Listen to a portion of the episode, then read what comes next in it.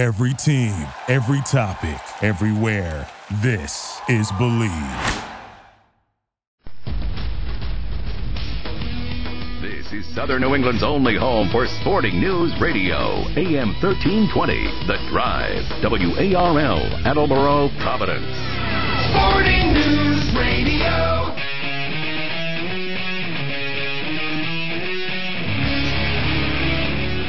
It's Revolution Recap, a weekly review of the New England Revolution and Major League Soccer on WARL 1320 The Drive with your host, Sean Donahue. Welcome to Revolution Recap. We're here every Sunday from 7 to 8 p.m. reviewing the latest action of the New England Revolution and Major League Soccer right here on 1320 The Drive, uh, and also over the internet at revolutionrecap.com. And tonight, jo- today joining me in studio is Barry Sanders of BigSoccer.com moderator. And last night, 1-1 draw against Kansas City. Um, not bad to get a tie on the road, considering they were down with that early goal and how it came. But the Revs really could have done better with the chances they had. Uh, Clint Dempsey especially had several great chances he should have done better on.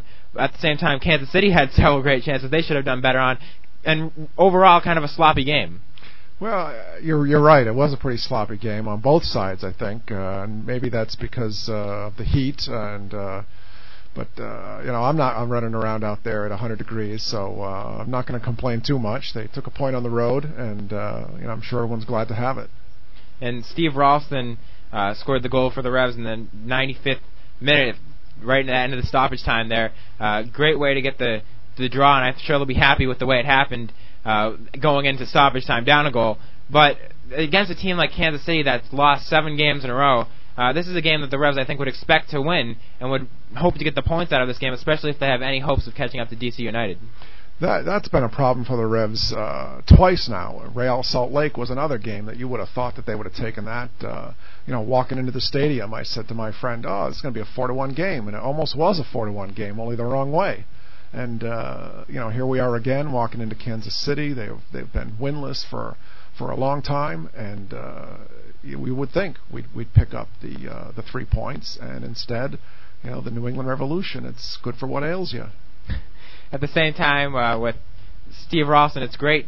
Uh, this year, he's, he hasn't been racking up the assists like you expect him to see, but uh, he's got his fifth goal now, and he's been a player that has really come through with some key and clutch goals for the Revs. So um, even though he's not necessarily contributing to the setups where it's been more Dorm- Andy Dorman has been doing that, it's great to see that uh, he's still contributing with these clutch goals in these games. Yeah, I think Steve Ralston may be uh, maybe finding a, a new way to contribute to the team with uh, with guys like Andy Dorman on the outside. I think we've seen uh, Steve Ralston pulling into the middle more and going at goal more than he has in the past. Um, and uh, you know, I think I think having that diversity in the midfield uh, is something that can be real helpful to the team. And I think part of that is because of the emergence of Andy Dorman on the wing, uh, and that's let them put Steve Ralston um, on the left wing, which obviously isn't his preferred position, but um, he still can do some damage there. We've seen in the past um, with some of his cutbacks and crosses, but he also in the past has had some good crosses with his left foot. But this year it seems like he's almost afraid to take the cross with his left foot and rather cross it back to the right foot. Where in the past we've seen him um, maybe hit it one time with his left foot, and maybe that would be more effective than uh, some of the crosses he's had. But at the same time, he's been a great player for the Revs this season, despite really playing out of position. Yeah, and and Steve Ralston, he's just you know he's just quality. Uh, I think you could put him just about anywhere on the field, and uh, and and he's going to give the Revolution something that they're not going to have with uh, perhaps some of the younger players. I, I think it, it's just a tribute to his experience that uh, that he's able to to contribute in so many different places. And another player, uh, Joseph, that has been so important to this team over the years. Um, I don't think he's having his best season. I think he's started off very well, but uh, I think part of that is he's he's on the yellow card watch and he doesn't want to get that suspension. Um, he's been playing reasonably well. Certainly not a player you'd want to take off the field, not anything like that. But I think it might almost be better for him to get that yellow card and take that suspension and not have to feel like he needs to play so tentatively. If that's what's on his mind, then then absolutely. I think uh, maybe you just have to look at you know what game is coming up next, and, and you know maybe when Daniel Hernandez, if he if he can get on the field sooner rather than later, and you can go a game without him, then you know go ahead, get the yellow, get it over with. Uh, I, I think some of what's going on with Shalrie Joseph, in my opinion, is that uh, you know his role used to be a lot simpler. He was a defensive midfielder, and he took care of that uh, in the back. Uh, didn't really push up a lot. And now we see him being, you know, he wore the captain's armband yesterday, even though Franchino was on the field. Um, I think he's his role has expanded. I think he sees himself as more of a, a creative player. He's pushing up more, and when you take on more responsibilities, you end up, uh, you know, in different positions on the field. And I think that uh, maybe he's just trying to do too much. Well, the question again comes back to the formation change with uh, the three-five-two that worked so well yesterday, um, last year, got them up to the yeah. to the final, and um, obviously disappointed to lose the final and want to take it that step further. But certainly this switch to the three-four-three formation doesn't seem to have helped them. Uh, I, I don't think they've worked well in it. I think part of it has been um, they've very rarely had Twellman, Noonan, and Dempsey healthy at the same time, which is their ideal uh, three-man front line. But even when they don't, they seem to be unwilling to go back and change their three-five-two formation, when it would be a much better formation, it seems, for a guy like Jose Cancela than to have him playing left forward. Yeah, there's clearly a, a lot of inconsistency on this team uh, in terms of uh, the, the lineup, uh, the, the people who are uh, the players who are available, uh, the roles everyone has, and I think we're we're definitely seeing some of that. And uh, I think you know last night uh, really was was uh, you know a game where we saw a lack of precision, and I think some of that is you know guys taking on different roles, guys taking on uh, you know uh, they're in one week, they're out the next week, they're starting, they're not starting, and uh, you get out there and and I think mistakes get made, and we saw some of that last night with you know uh, Twellman had a nice header in the box, he left for somebody who who didn't come after it. Um, we saw a couple of other passes that you know it looked like you know, gee, I hoped you were going to run onto that, and he didn't. So some of that I think is just not playing the same formation and not playing with the same guys week in and week out. Uh, you know, we've heard about the injuries and we've seen the guys who are not on the field. You know, hopefully this is the stretch run. You know, we're down in the, the, the second half of the season. We're going to see a little more consistency with some guys coming back, and, and, and maybe this is when the revolution peak at the right time. Well, it seems like even as they're starting to get the more players back from injury, that it's really not getting better as you'd hoped it to be. Even with uh, Dempsey back uh, for a while there, that it was starting to get better with uh, Dempsey playing so well. But at this point, with all these players coming back, with Noonan, guys like Pat Noonan coming back, who've been key players of the team, uh, it doesn't really seem to be helping them out as what you'd expect it to be. Yeah, and I, and I hope it's just a matter of you know, being a little patient and waiting for these guys to kind of, you know, that that magic word. We're waiting for all the gel together. You know, we want to make sure that you know Noonan's completely fit and Franchino's completely fit, and you know it was nice to see uh, Khano Smith with the uh, subs bib on yesterday, and I was hoping we'd see a little bit of him. Um, you know, just because a guy is ready to get on the field doesn't necessarily mean that he's going to fit right in with everybody else where he left off. And my hope is that what we're going to see is, you know, over the next uh, three, four, five games, which I think are all going to be next week. Um, I think that uh, you know they'll they'll start to put those pieces back together again. The machine will be a little more better oiled, and and they'll make their you know they'll make their run at the end like they have in so many other seasons and uh, really just pull it together when they need to. Now, one of the guys that had to step in last night was Avery John due to Jay Heaps' suspension. I thought he was one of the best players on the field for the Revs that day as far as defensively. Um, I think I can see why Nicol maybe doesn't play him as much because some of those plays that he's made um, in his first few games back from the World Cup and even in the World Cup, uh, some of the dangerous moves and fouls he's done that have earned him yellow cards and red cards, and that's a hindrance to the team. But he's such a great defender as we've seen when he's played for the Revs this year and even in the World Cup. Uh, it seems like that's something that they would hope he could be worked out and get him on the field more because the, the defense seems to almost play better when he's out there. Yeah, I, I I'm not a big Avery John fan. Uh, I think that uh, I don't agree that last night was a great game for him. I think that. Uh, what I saw in the first, you know, 15 or 20 minutes, certainly up to uh, Kansas City's first goal, was was uh, Kansas City exploiting the right side, uh, the right, the left side of the Revolution, the right side of, of their field. Um, you know, Franchino playing midfield uh, on the left, I don't think was was a good move. Um, I think he got passed by a lot by the players on his side, and then Avery John on the left really wasn't able to kind of hold his side down terribly well. Um, yeah, I, I think he was uh, expecting a few extra uh, offside calls that he didn't get, which left him out of position. Uh, I don't see that he's all that quick on that side. I just, I'm just not one of his fans. I'm sure he's a great guy, but on top of all that, you've got the you know he certainly does tend to to play a hard game, and uh, he does pick up the yellow cards and the red cards, and you know you certainly don't want to have a guy out there and you don't know if he's going to make it through the whole game. That's for sure. But uh, at least at least he didn't do some of what we saw in DC United against Real Salt Lake, where John Wilson himself uh, committed two uh, fouls in the box, uh, clear fouls, and lost them the game on penalty kick.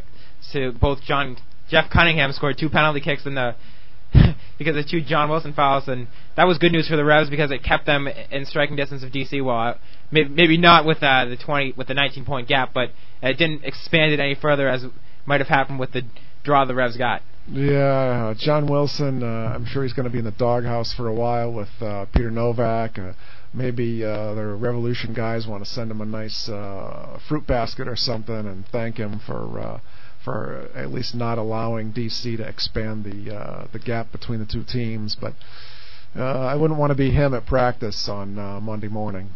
Well, that brings to another thing with uh, Salt Lake. Uh, the Revs suffered a loss to Salt Lake. Um, earlier in the season, they had a draw that I think they really Salt Lake really deserved to have won that game with the chances they had. It seems like Salt Lake is a team that, uh, with this win against DC now, it wasn't a game that were, they were dominated in a right stretch. I thought they were played an even match and really deserved, even deserved the win. Uh, it's it seems like they're a team that really should be doing better than they than they are with some of the performances they've put in. Well, I mean that's uh, you know that's Major League Soccer. You know, I wouldn't put a dollar on any game on any given week because you just never know what's going to happen. Uh, there's so much parity. Even you know as we talk about DC United, you know, sort of walking away with the uh, with the Supporters Shield at this point.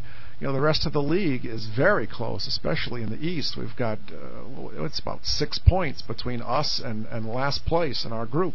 So um, I think that's just that's just how the league goes. Uh, you never know what's going to happen. There isn't a you know a real dominant team that's going to walk away with every game, and uh, and that's just what you get. Well, New York looked out of it uh, even a few weeks ago, but now they're right back in the hunt as well, right in third place now. So uh, the East is certainly a division other than first place that uh, anything could happen, and the West as well. Um, other than first place is pretty close. So uh, this is a league where, unlike in like the English Premier League or leagues like that, uh, anything could happen, especially with the playoff system. So uh, if the Revs get on, on form, which we've seen in the past, uh, last year they started off really strong and maybe finished a little bit worse than they'd started off. But in the past, we've seen them be a team that, when it comes time for the playoffs, really picks it up, picks up their game, and hopefully that w- will happen again. Yeah, and and that's been sort of the revolution mo for for years. It's either you know last minute heroics at the end of the game, or uh, or heroics at the end of the season, and and pushing into the playoffs. Uh, you know whatever it is about this team that they live on that. Uh, you know, great for them as long as it's successful in the end. Certainly, and uh, with Steve Nicol especially, that seems to be how the team has gone about things with the strong finishes at the end. Uh, but the other thing coming up is the U.S. Open Cup, and that's something that maybe Steve Nicol hasn't taken as seriously as some of us would have hoped, um, playing some of the backups. Uh, but I think this year they might do, they might take it more seriously, at least if you believe what Paul Mariner recently said uh, when I last talked to him. Well, you know, I guess the, proof is uh, will be seen on the field. Uh, I certainly remember hearing that the uh, that the U.S. Open Cup was uh, was a was an important tournament, and uh, they were of course taking it seriously, and they of course put the team on the field that was going to win the game. Um, you know, and this year I think we're in even even a worse situation because we've had so many games in such a few uh, few weeks that uh, you look at the U.S. Open Cup game coming up, and you I'd be very surprised if we see uh, the first string go out there in Rochester and uh, and and really try to put this game away. I think we're going to see a lot of uh, reserve players who are going to come on, and you know we'll all cross our fingers and hope that they're up to the challenge. But uh, I, I think we're going to see at least the same strategy as we saw last year, and, and we'll just have to hope that it's more successful this time. Well, now joining us over the phone, we have Don Cuddy from Soccer365.com as well as RevsNet.com. Don, can you hear me? Yes, John. How are you? Good. How are you? Good, thanks. Uh, can you hear me all right? I'm driving. Yeah, thanks a lot for joining us today. Uh, I'm always happy to come on. Well, what was your opinion about the game last night? What are your thoughts? Well, the first thing that struck me was uh, when I uh, saw that it was 98 degrees on the field. You know, I was going to be asking a lot of the players to play at any kind of tempo Uh, actually, I watched the game on uh, the Fox Soccer channel last night, and uh, I thought I was watching the World Cup again. The announcers were terrible. Uh, the guy who was doing the play-by-play kept uh, calling Taylor Twellman Joey Franchino. He was having trouble distinguishing the two of them. And the analyst uh, kept telling us uh, that they were playing five in midfield. So I guess uh, neither of those guys uh, watched the Revs too much. But uh, I mean, getting a point on the road was uh, okay. Uh, I mean, let's face it, it was it's, it was a nothing game. I mean, the Revs have been going through this intense schedule lately, and uh, I mean, it was the same, about the same temperature in Dallas as well. And with the schedule they've had with these midweek games coming along with these road trips, you know, I think uh, getting anything out of these games is a plus. So, uh, you know, I still tend to think that, uh, you know, we haven't seen the best of the Revs yet. That's going to come later in the year. But do you think DC United, uh, even with the loss last night, is out of reach now at this point? Well, I mean, if this was uh, any other country, they'd be out of reach. But uh, you know, we're talking the playoffs in America, so uh, I mean, well, once as far as home field begin, advantage, anything can happen. So, I mean, that's why that's why it's a nothing game. I mean, these games we won't we won't remember this game in come October. You know. What do you think of the play of Steve Ralston this year, where um, he hasn't really been the assist man, but uh, more of a go-to guy as far as some goals? Well, I think that his performance last night was super, especially because uh, he was back where he wants to be, which is on the right side. So I think, you know, uh, the fact that Joey Franchino seems to get in the lineup whenever he's available, uh, that's uh, Steve's uh, choice. Uh, the best thing about that last night was uh, allowing Steve to get back over on the right, you know, and move uh, Andy Dorman into the midfield, into the center. So uh, I thought Steve played well, and uh, the way those guys played in the final 10 minutes, uh, I think they showed a lot. I mean, that's they they didn't want to lose to that team. There was plenty of chances at each end, but I think a draw was probably a fair result. And with Clint Dempsey and some of the chances he had, uh, the way he's been playing recently with the U.S. and everything, uh, did you expect him to do better than uh, with some of those open headers he had? Uh, well, he had one excellent chance. I thought he could have got it on target, maybe, but uh, I thought he played better last night than he has in the past couple of times I've seen him. And uh, also, uh, Noonan, it was uh, much better last night. He looked much more comfortable. He contributed a lot more. So, uh, you know, I think Pat Noonan's starting to come back, and that's that's obviously a good sign for the Revs because uh, we've been missing him. And with Andy Dorman, who has been playing on the right of this year due to injuries and uh, for other reasons, uh, Mac in the middle. You talked about Steve Ralston on the right. He certainly looked better on the right side, but uh, Andy Dorman in the middle almost looked like he was less effective than uh, he has been on the right this year. Would, would you agree with that?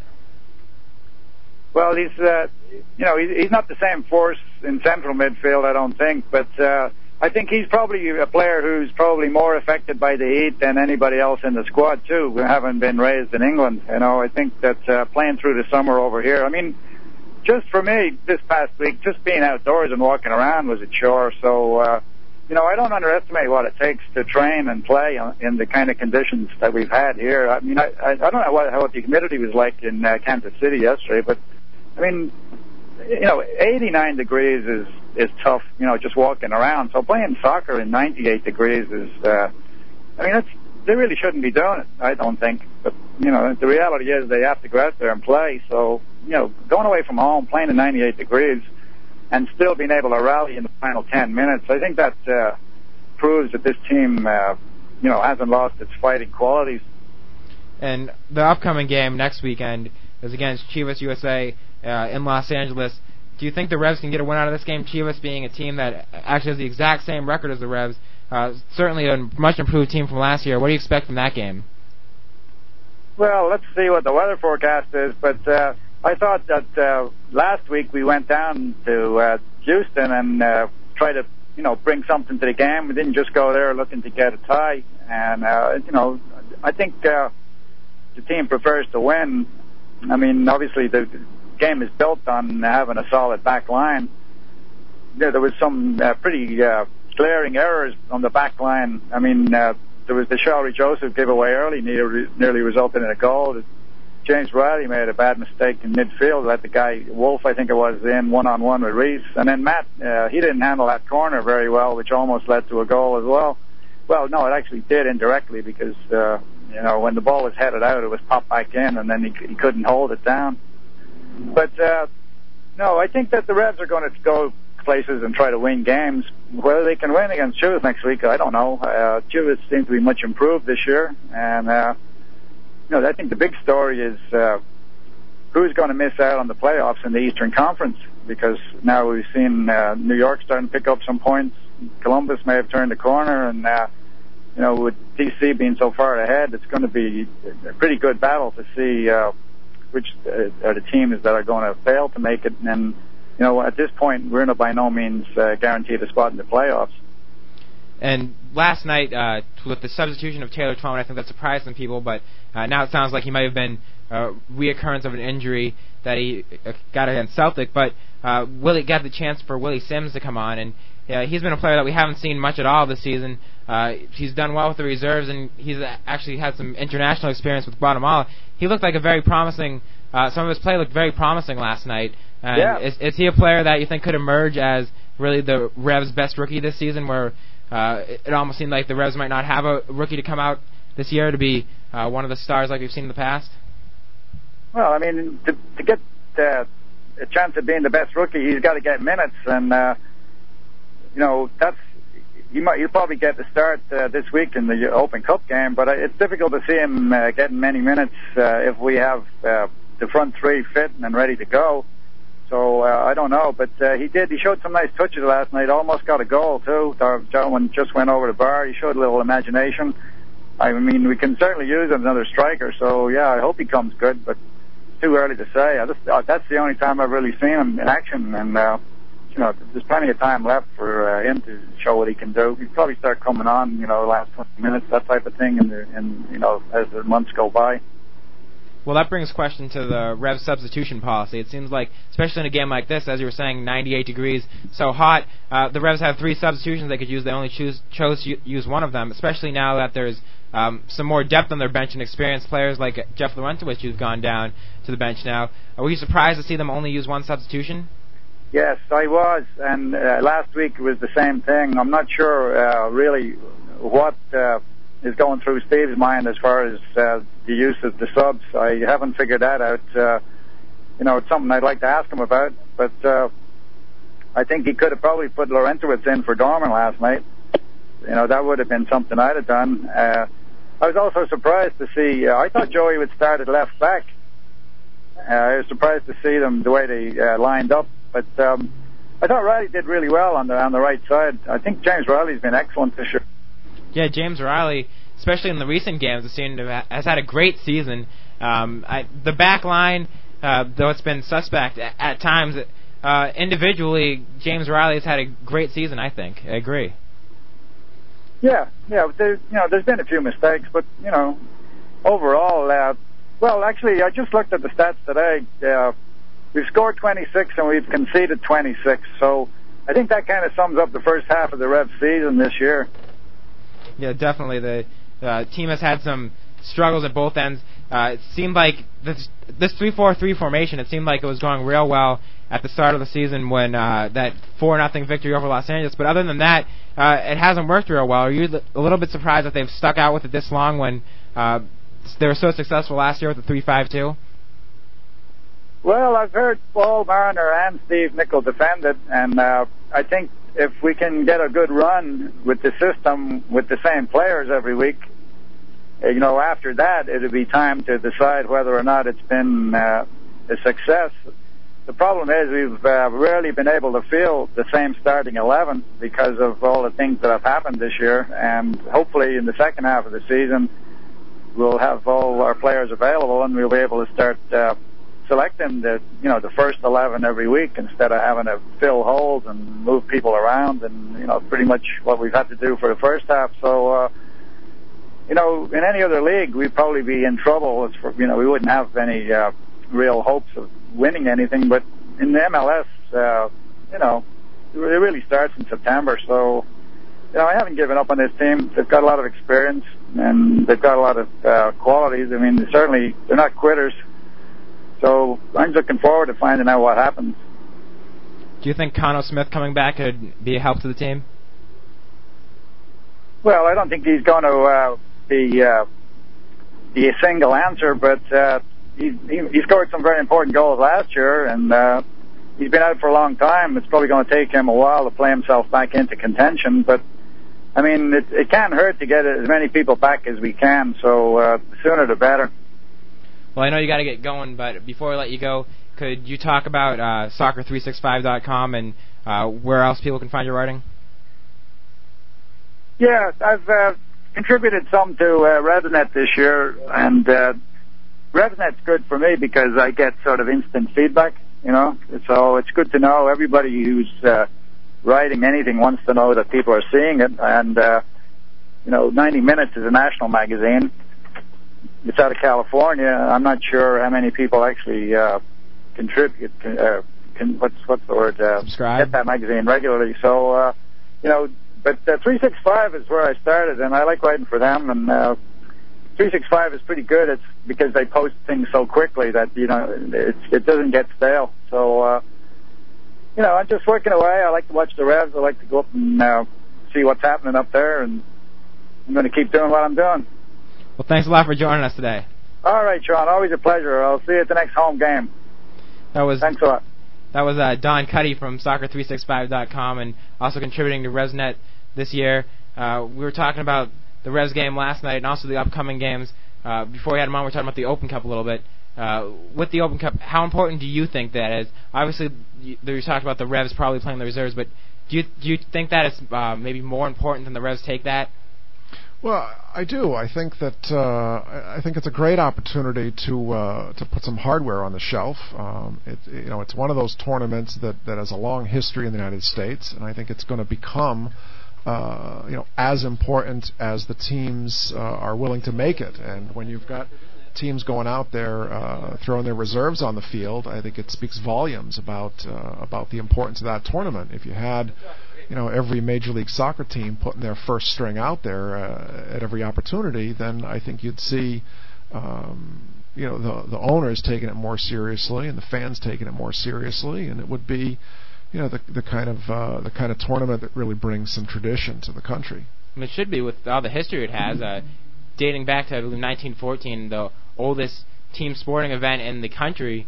Uh, it's a little disappointing to see that these teams don't take it more seriously, and it would be great if it could maybe gain the prestige in this soccer world and the U- uh, U.S. that maybe the FA Cup has in England as far as within the soccer community. Oh, absolutely. And uh, again, you know, it's another piece of hardware, and uh, you know, especially if you're in a position to, uh, you know, to put uh, a piece of hardware on the shelf and be able to say that you won something, you know, that that's that's got to be uh, an important thing to try to do. And we've seen the Revs get close to that in the past in 2001, uh, where they really didn't have a great MLS season. They didn't make the playoffs, but they did excellent in the Open Cup, made it all the way to the final, and were uh, unfortunate to lose that game. I'd say, uh, if not for a red card to Jay Heaps, I think they probably could have won that game.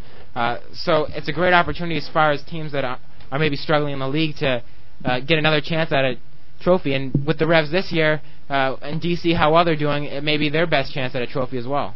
Uh, absolutely, and uh, I think you know, sort of more importantly, uh, I think as a matter of pride, you, you just you just can't go out on the field and let a uh, a minor league team beat you up. You have to go out there and at least be able to show that. Uh, that, that you can put quality on the field. Uh, you know, I, I remember back uh, a couple of weeks ago after the Celtic uh, game, and there was uh, an article I read about uh, you know how come the Celtic fans don't become Revolution fans, and and the answer wasn't something I can repeat on the air, but but the gist was that you know these there's a perception that Major League Soccer isn't really a quality soccer product, and we could certainly spend another hour talking about whether that's true or not. But with the perception amongst diehard soccer fans is that Major League Soccer really isn't anything to to get involved in.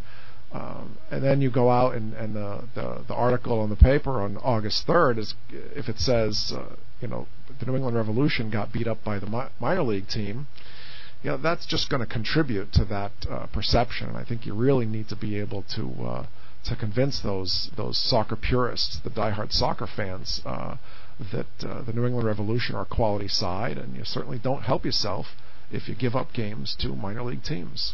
And once again, we're speaking with Barry Sanders here, uh, BigSoccer.com moderator. And I, I agree with you there, but it's also unfortunate that uh, even with the players uh, on Celtic, uh, their comments after the game, some of them talked about maybe going to MLS in the future. Uh, their coach talked about several players that he would have liked to bring over there if they had the finances to afford them. Uh, they were really impressed by the league, it seemed. So, and even with DC United getting a four nothing win over them, uh, it shows that uh, those players are impressed by the league. It's unfortunate that the fans don't share that same enthusiasm after watching these games. It's it's very unfortunate because you know as much as it's fun to watch uh, you know some of these top European teams, you're still sitting on your couch watching them at home or sitting you know with your buddies watching them on the TV. Uh, the New England Revolution are a tremendously uh, talented soccer team, and to be able to go to the stadium and watch a game live at that level is just you know it's an experience that, that I think everyone uh, owes it to themselves. If if you're a soccer fan, and, you know, how often are you going to be able to watch Celtic? Live. You know, once every you know what ten years when they show up at Gillette Stadium, or when you can afford uh, a ticket uh, to go to Europe and, and watch them over there. So you may as well uh, check it out and, and come and watch some New England Revolution games and and begin to appreciate that you know it really is a, a quality team. And you mentioned that uh, as far as the Open Cup, and unfortunate to see the teams maybe not perform their best in the results there. But losing to a team like Rochester that has had so much success against MLS clubs, they're almost a team that would be capable of playing in MLS. Maybe they w- even would be if they're an expansion team. So uh, it's certainly not shameful if the Revs do go out there and play not their best team and lose to them. But uh, I think uh, everyone is hoping that they will take this game more seriously than they they have in the past and put out the starters and I think they they're definitely capable of beating Rochester, but it will be a hard game no matter what because Rochester is playing at home with a brand new stadium. They've always been a competitive team, so uh, the Open Cup is going to be a tough game for the Revs. Uh, this fourth round game. Yeah, it is going to be a tough game. Rochester is a quality team. They're one of the, I think, the one of one of the. I, I don't follow that that that division, but uh, you know, I understand that they're one of the you know, quality sides down there and uh, it'd be great if uh, New England could get in there and, and get a win over a, over a good team uh, and advance to the next round. Uh, it just I don't think that it's uh, it's something that has been a priority for not just this club but but other Major League Soccer teams, and I think compounding that uh, that the Revolution have played so many games recently, and they've got to have some guys who would probably just rather uh, you know take a day off and and get rested and and heal up a couple of injuries. You had said something about Twellman coming off yesterday because of an injury and not you know for something else. Does it make and that's the other question. You know, does it make sense to put Twellman back out there uh, for uh, for a U.S. Open Cup match and risk having him you know come to our next game uh, next weekend? you know, not at 100%, and that's you know that's a coaching decision, I, I suppose, uh, and uh, I just uh, I would like to see them be able to, to, to take this game and advance and, and, and have a shot at, at winning the U.S. Open Cup. I would love for the league uh, as a whole to take it more seriously. I'd love to see it promoted more. I'd love to have you know somebody other than you and I and and uh, you know and the diehards around here know anything about it. But it is what it is right now, and, and that's what we're going to get and you had mentioned uh, possible upsets. Uh, and they obviously look bad for the fans of the bigger teams, but that's the great thing about these cups is that they do happen. And you know, like one of the stories this year is Dallas Roma, uh, the amateur team from the amateur team that actually beat Miami FC, which is a team that features players like Romario, Zinho. These are players that have won the World Cup going against an amateur team. Of course, it should be noted that some of these players on this team had played professionally at some point in their career, but not at the levels of these other players. And uh, they also beat Chivas USA in the last round, and now they get to go face Los Angeles Galaxy. So that's another one of the great things about the U.S. Open Cup is on any given day, one of these teams can create a great upset like they've been doing whenever you have a single elimination tournament, uh, it's just it's ripe for these kinds of things, and it's it's probably why we don't see uh, you know Major League Baseball having a World Series with only one game, uh, because everybody can have a bad day. And everybody can have a great day, and if you get a team out there that's that's hungry to to prove something, uh, like one of these uh, amateur teams or one of the lower division teams who really want to come up and and, show everyone that that they're still quality players or that they're they have a future. Uh, you just you, you have to sit at the edge of your seat and, and wait to see what happens, and, and a lot of these games are like that. I, th- I think that's what you mentioned as well. The players looking for, uh, you know, the opportunity to maybe prove to MLS that maybe they even belong in the league. I talked to Scott Vallow for uh, to write a game preview about this uh, Revs Rhinos game, and he talked about a, lot of the players either played in MLS or want to play in MLS. So that's extra motivation for these teams. And the Roma FC team from Dallas, they they were talking about how some of them had played in MLS, and they think that they deserve another look maybe at MLS with these results they've proven they've been getting been getting. So it gives them extra motivation over the MLS teams, and uh, it makes for some great, really exciting games. Oh, definitely. Whenever you've got somebody a little David and Goliath match going, when you've got you know one team really feels like they they have something to prove, they want to show everybody how how how much of a quality side they are, that they really can play well, that they can keep up with the big boys. Uh, and then, especially if you've got uh, you know the big boys coming in and they're maybe a little more complacent about the game, uh, that's that's just that's an upset waiting to happen. And, and if you're in front of your home fans and and you're the little guy uh, winning the game, you know everybody's going to go home happy that night. Yeah, certainly.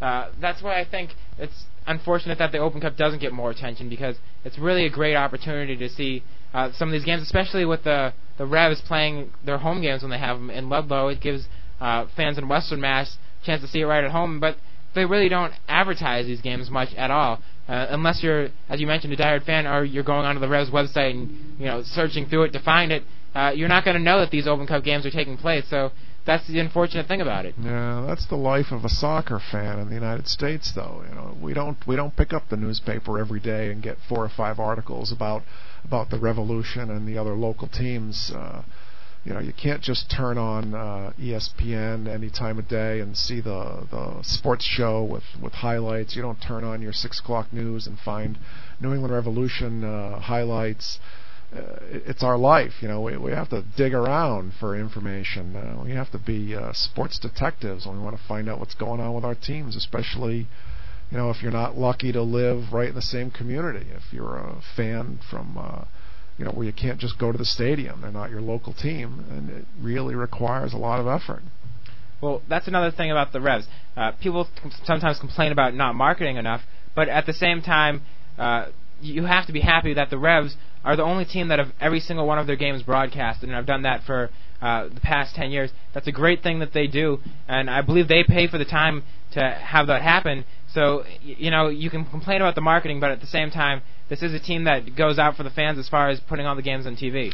Yeah, we're so lucky to have that too, because uh, you're right. Not every team uh, does that. I think actually the New England's probably the only team in the league who who makes sure that every one of their games is is televised, and I, I think that's so important for the fans to be able to watch their team, whether they're playing at home or they're playing on the other side of the country.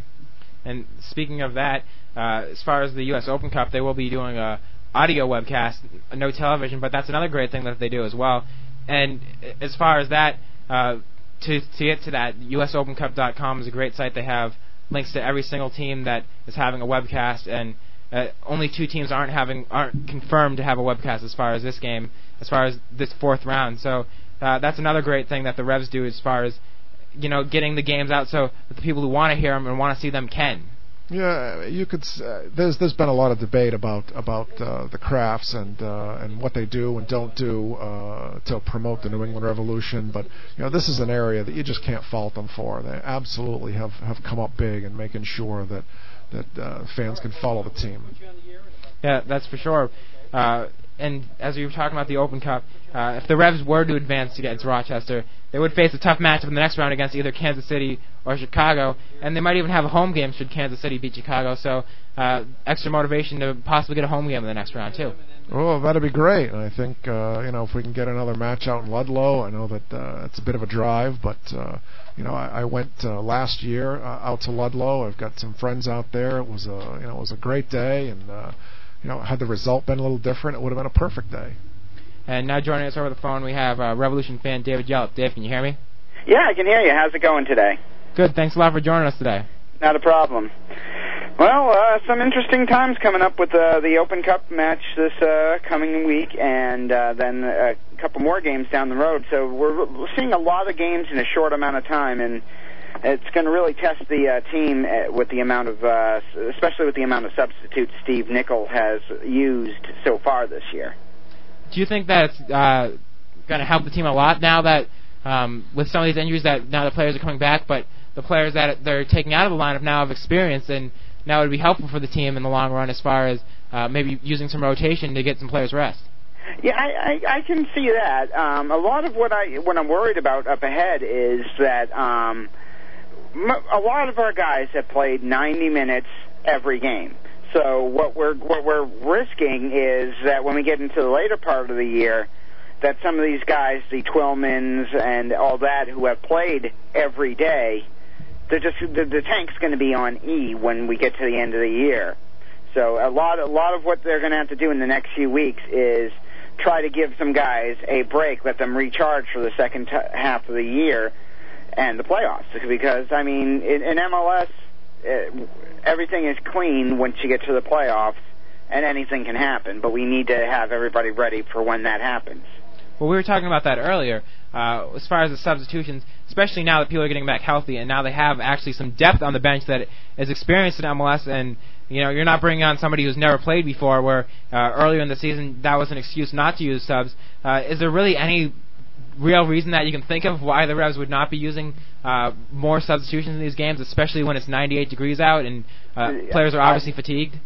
Oh man, I, I tell you what. Um, if, if you're not going to use more than one sub on a 98 degree night where your guys are starting a four game and two week period, when are you going to use them? I mean, it, it's baffling to a lot of the fans, um, especially uh, that we have we have we have the depth, we have the players who have the experience now, but are we going? Uh, is the ele- starting eleven out there? You know, win, lose or draw. What, is that what's going to happen? Is are we going to have uh, the same players out there till they drop, basically?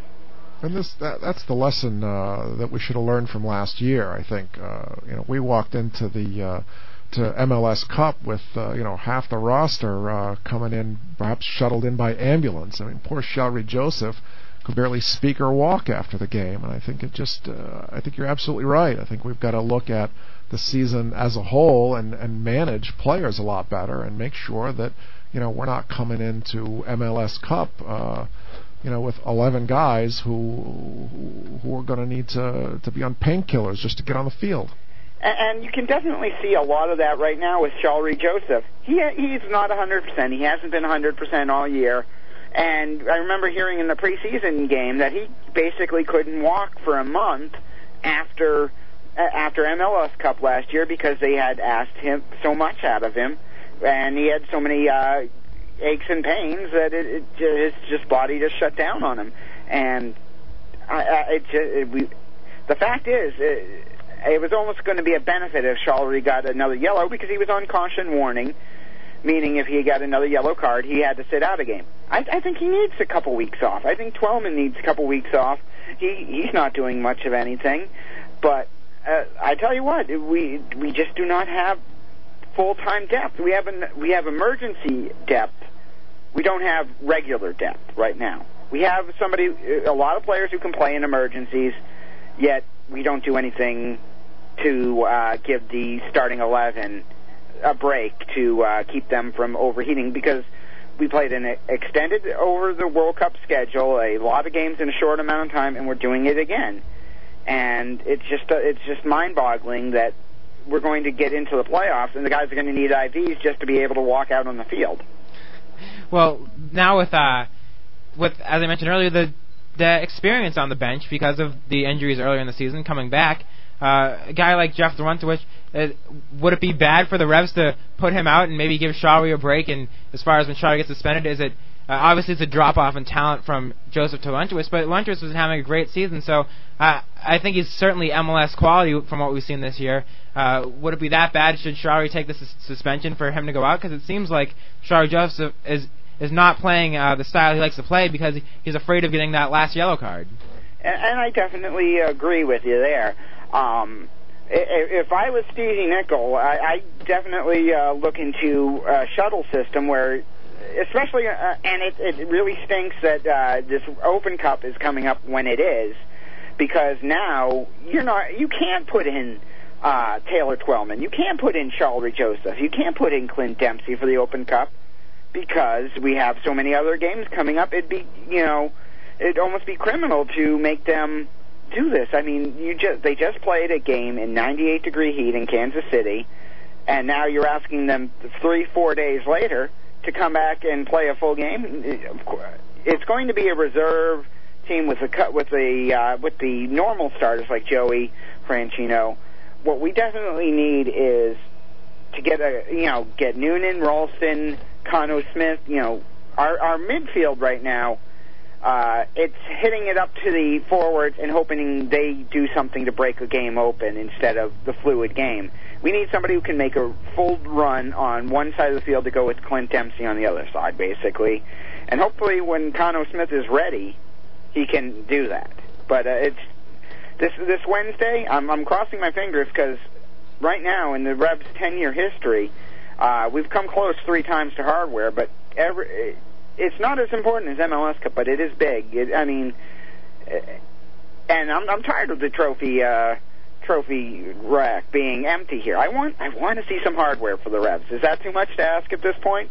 Well, that comes down to I believe what Don Cuddy said earlier, where uh, at the end of the year you're not going to remember this game against Kansas City, uh, but as far as the Open Cup, if the team were to win that, that's something certainly you would remember, and that's why it's kind of comes down to the question: what's more important, these uh, league matches when it seems uh, obvious that the Revs are not going to be able to catch DC and their best chance lies in the playoffs, or or the, taking their chances in the Open Cup and going at uh, another chance for a trophy where really they only need to play uh, win four games to uh, win this ch- trophy. It's not that much of an added burden to the schedule when you think about it over the entire season. Yeah, and especially when you consider that not all four of those games are against MLS quality opposition. Nothing against Rochester, they're just not an MLS level side. But they'll be putting out their starting 11 come this week. Will the Revs? I don't think so. And, I, you know, it, it, it I know a lot of the uh, Revs fans are actually driving down for the uh, game all the way to Rochester, which is, uh, you know, a sign of support. And I'm hoping that the Revs will be worthy of that support, if you know what I'm saying.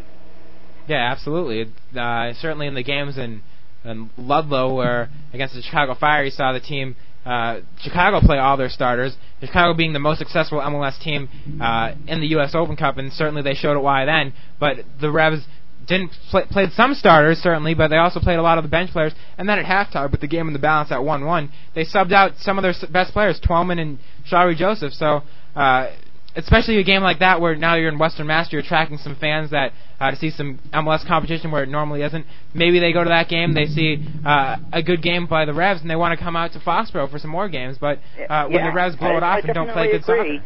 I, I know we won't see Twellman. He he picked up a knock against uh, Kansas City, which was the reason for the substitution. Stevie said.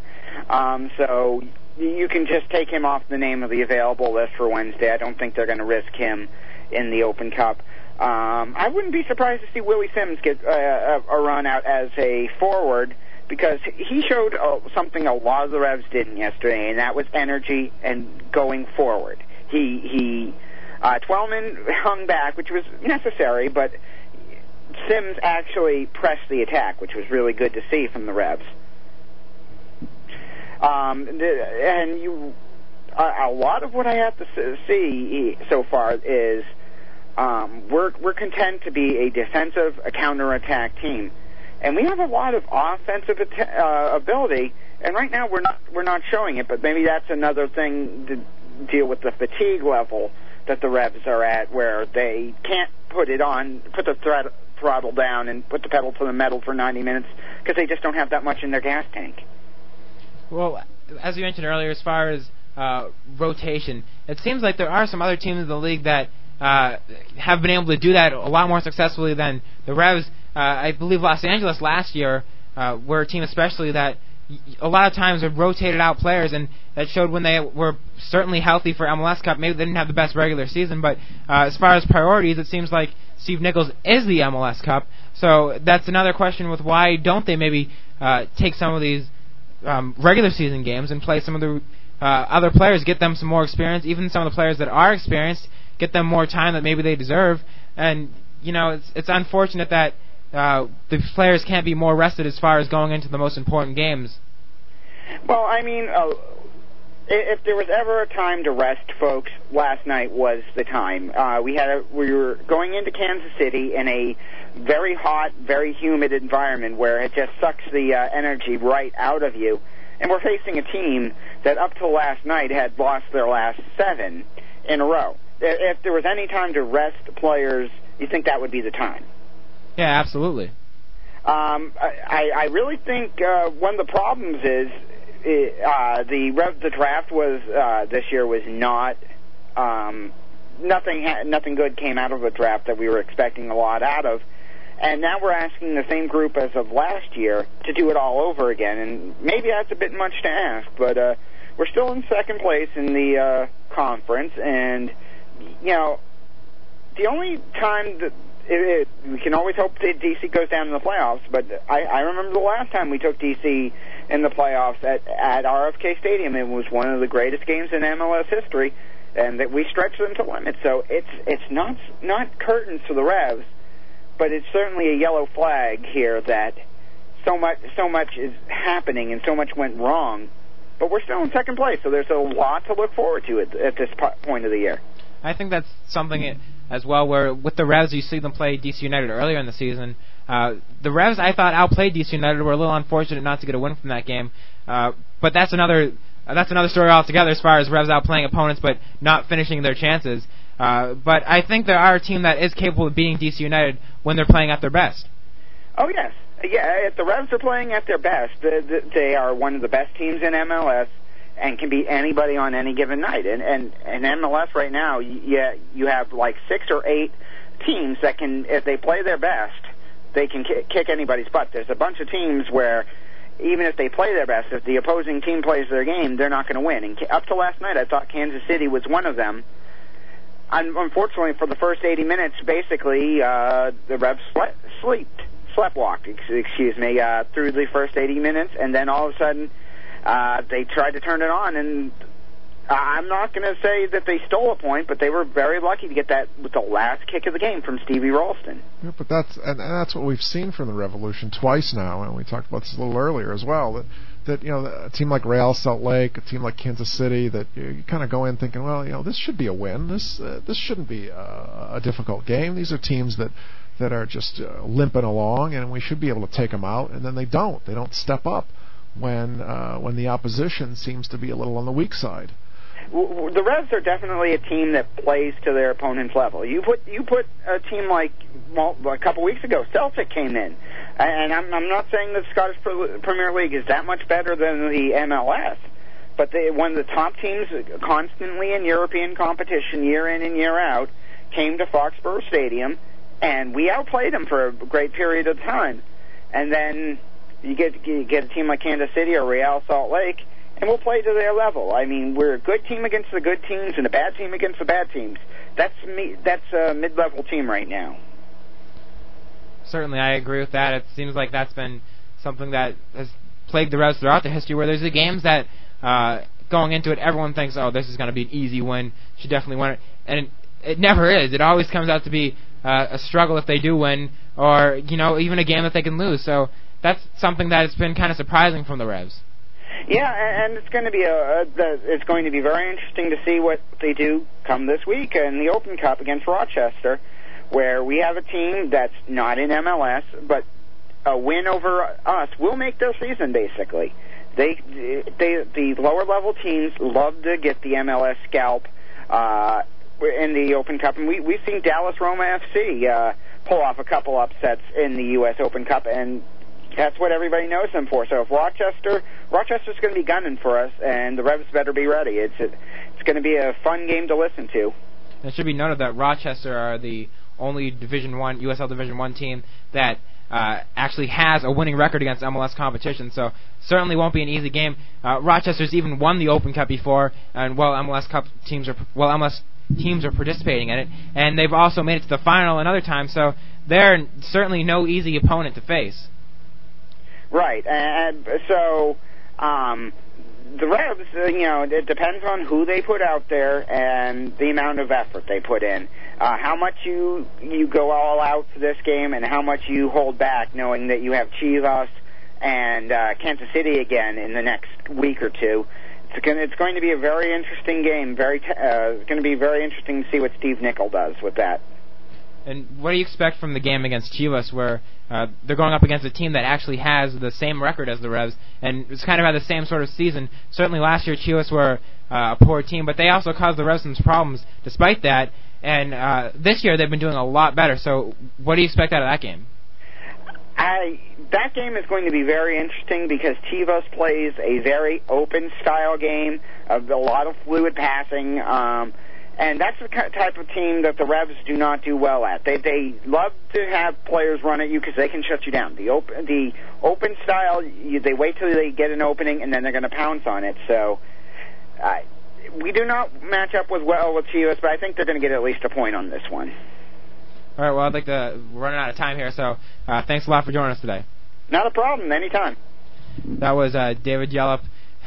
That was David Yellope, uh, Revolution fan, and uh, we've got about three minutes left here, but uh, we'll go over the upcoming schedule. The Wednesday, August 2nd, the Open Cup game against Rochester. Everyone's discussing at 7:30, and no television coverage, but you can hear a webcast at RevolutionSoccer.net. Um, for all of these uh, Open Cup games, you can get uh, links to webcasts at usopencup.com, which is a really great resource resource for the Open Cup. And then on uh, Sunday, actually, it's a seven o'clock game, uh, which we haven't mentioned that the day before is the All Star game. So it's unfortunately that some of the Revs that have made the All Star roster will not get to play. Yeah, I, I don't understand how that uh, how that all happens. I know there was some scheduling difficulties, but you know if you're going to have an All Star game, then everybody uh, in the league should be uh, should be available to play in it. Uh, if if there was a problem with uh, with scheduling it, then uh, I think some of the other games should have been rescheduled as well. I mean, there's there's really uh, you know, if, we're we're going up against a quality side in the All Star game, and I think you know we want to show that Major League Soccer has got uh, has got some quality players, and uh, certainly the New England Revolution do as well. And they've got uh, a bunch of guys who are who are who can carry the All Star game and, and and and take it to them. And uh, uh, thing with that is, it seems like that this the whole reason the Revs game hasn't been changed is because of a doubleheader with uh, a Barcelona game after the Chivas game. Uh, is this just something to boost the attendance of Chivas, or would it have been that hard to separate the games and uh, you know keep the Barcelona game? Because obviously Barcelona w- was not going to change their schedule, but uh, would it have been that hard for them to separate the two games and make it so these players could play in the All Star game? Uh, it's all about the money. well, uh, as we mentioned, the Chivas game is on Sunday, I believe, at 7 o'clock p.m. So uh, a busy schedule for the Revs coming up, and then they have a game. Uh, the next home game, I believe, is August 9th, and that I believe that's that Wednesday or is that Friday. So uh, they have a very busy game com- schedule coming up. Uh, we've seen them maybe struggle when that has happened in the past, but uh, they are getting players back from injury, and maybe just maybe we'll see them start using more substitutions and more of their depth. And maybe, just maybe, we'll see them use that allocation. That would be something to see as well. Uh, we've heard the Revs talk about having two players that they were considering signing. Uh, Soccer New England reported that, but nothing came of that. So, uh, unfortunately, the Revs seem like unless they do something soon, they're going to have to end the season with the roster they began with. Well, maybe even less because they uh, did release their first round draft pick, which uh, in the past years we've seen the Revs make great use of this year. Um, a pick that many people disagreed with.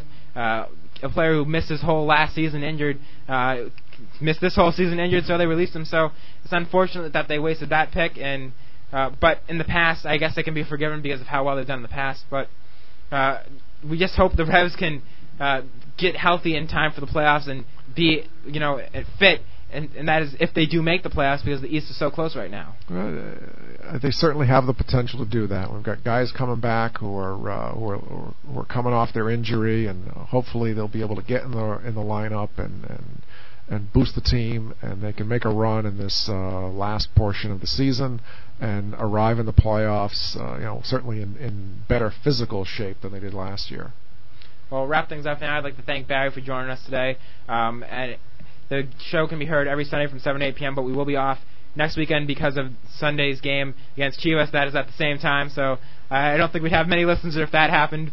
Many listeners if that happened, but uh, we will be back the next weekend, and you can hear archives at revolutionrecap.com, uh, and be sure to check out USOpenCup.com for the latest news on that and the Revs game there. Uh, and I'd like to thank everyone for joining us over, for David Gallup for joining us over the phone, and I'd like to thank Don Cuddy for joining us over the phone today.